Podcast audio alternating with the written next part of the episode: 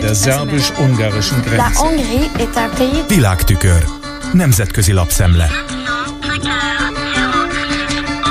Köszöntöm a hallgatókat. Elég volt a Magyarország elleni kvázi szankciókból, és elég volt abból az ellenséges diplomáciából, amely végső soron Amerika saját szövetségesi rendszerének érdekei ellen hat. Ezt hangoztatja a Newsweek amerikai magazin egyik véleménycikke, amelynek szerzője Gladden Papin politológus, aki a Harvard Egyetemen doktorált, majd a Dallasi Egyetemen tanított, illetve évek óta a Matthias Corvinus kollégiumnak, a Fidesz káderképzőjének a vendégoktatója. Immár már magyar állampolgársága is van, sőt, idén tavasztól ő a Magyar Külügyi Intézet elnöke. A Missouri állambeli St. Louisban született. Etnikai hovatartozására nézve az Osage indián törzshöz tartozik. Ezt a törzset a 17. században szorították ki nyugat felé az Ohio folyó völgyéből az új vadászmezőket kereső irokézek.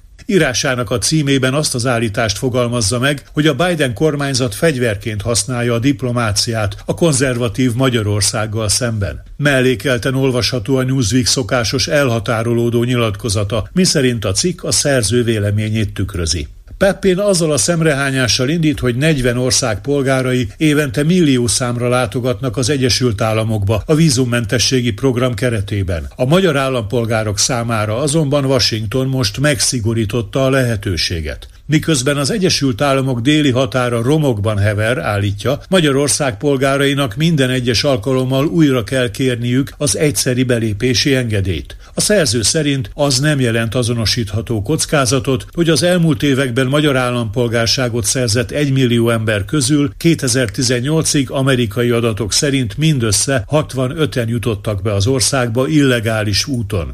Az elmúlt években Magyarország a józanság szigeteként vált ismerté a woke ideológia és a gender propaganda tengerén. Határain és utcáin biztonság uralkodik, és az ország azonnali tűzszünetet szorgalmaz az ukrajnai konfliktus békés rendezése érdekében. Olvasható az amerikai olvasónak szóló mini ország ismertetésben. Tavaly a Biden adminisztráció fokozta a nyomást erre a kicsiny konzervatív demokráciára, folytatódik a cikk, amelynek szerzője kifejti, hogy felmondták a kettős adóztatás elkerüléséről szóló 1979 óta érvényben volt szerződést, hogy David Pressman amerikai nagykövet azon gúnyolódott a Twitteren, hogy a konzervatív értékeket védelmező megnyilatkozásokat nem lehet megkülönböztetni Vladimir Putyin szavaitól. Továbbá, hogy idén februárban Budapestre lát látogatott Samantha Power, a USAID amerikai humanitárius segélyező szervezet adminisztrátora, és civil elköteleződésre buzdította a külföldről finanszírozott médiát. Nemrég pedig a magyar számvevőszék megállapította, hogy a tavalyi választásokra a hat ellenzéki párt több millió dollár törvénytelen külföldi támogatásban részesült. Azon belül több mint 7 millió dollárt kapott liberális amerikai nem kormányzati szervezetektől, fogalmaz a Magyar Külügyi Pénzügyi Intézet elnöke a Newsweeknek írott cikkében.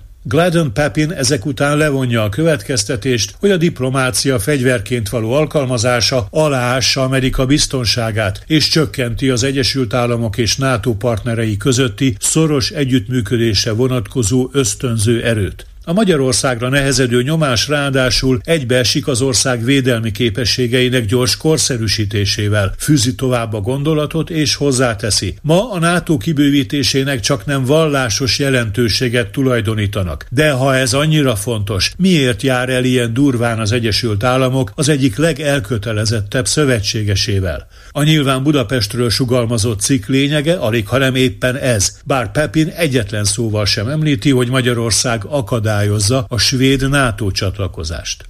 Az Euraktív Uniós hírportálon annak vezető szerkesztője Georgi Gotev egy oknyomozó konzorcium megállapításait ismertetve arról ír, hogy Izland és Magyarország közösen sietett egy belarusz oligarcha segítségére. Megakadályozták, hogy az Alexandr Lukashenka elnökkel igen szoros kapcsolatokat ápoló Alexandr Mosensky rákerüljön az EU által szankcióval sújtott személyek listájára. A szóban forgó üzletember rendszeresen együtt utazik a kormánygéppel Lukasenkával külföldi utakra. Támogatta az elnök választási kampányát, cserébe pedig érdemrendet kapott. Bankszervezeti források szerint Mosenski a Seychelles-szigeteken, a brit Jersey szigetén, valamint Cipruson szokta tisztára mosni nyers hal importból és annak feldolgozásából származó nyereségét. Hazájában csak hal királyként emlegetik. Két évtizede üzletel Izlanddal, és ezt a kapcsolatot 2006-ban sikerült diplomáciai szintre emelnie, azóta is ő látja el Izland Minszki tiszteletbeli konzuli posztját. A hozzá hasonló Lukasenka közeli oligarchákat, mint például Alexander Sakucin vagy Szjarhely Csicserin, már régóta szankciókkal sújtja az Unió. Az oknyomozó konzorcium izlandi tagja, a Heimildin című lap megállapította, hogy a Reykjaviki külügyminisztériumból legalább 30-szor telefonáltak különböző EU döntéshozóknak, Mosenszki érdekében lobbizva. Magyarország pedig miután májusban tíz EU ország javasolta az oligarcha felvételét a fekete listára, ellenvetéssel élt, amivel állítólag alaposan felbőszítette a lengyeleket és a litvánokat. A Heimildin úgy tudja, hogy Magyarország, amely előszeretettel akadályozza a Belarusszal szembeni uniós szankciókat, ráadásul saját képviselővel is rendelkezik Mosenski zászlós hajó vállalatánál, a Santa Bremornál. Szjárhely Nyadbajlau, a Santa Bremor ügyvezető igazgatója ugyanis Magyarország tiszteletbeli konzulja Belarusban. A kör bezárult, ez volt ma a Nemzetközi Média Szemle Kárpáti Jánostól. Köszönöm a figyelmüket! Der szerbus-ungarischen Grenze. Nemzetközi lapszemlét hallottak.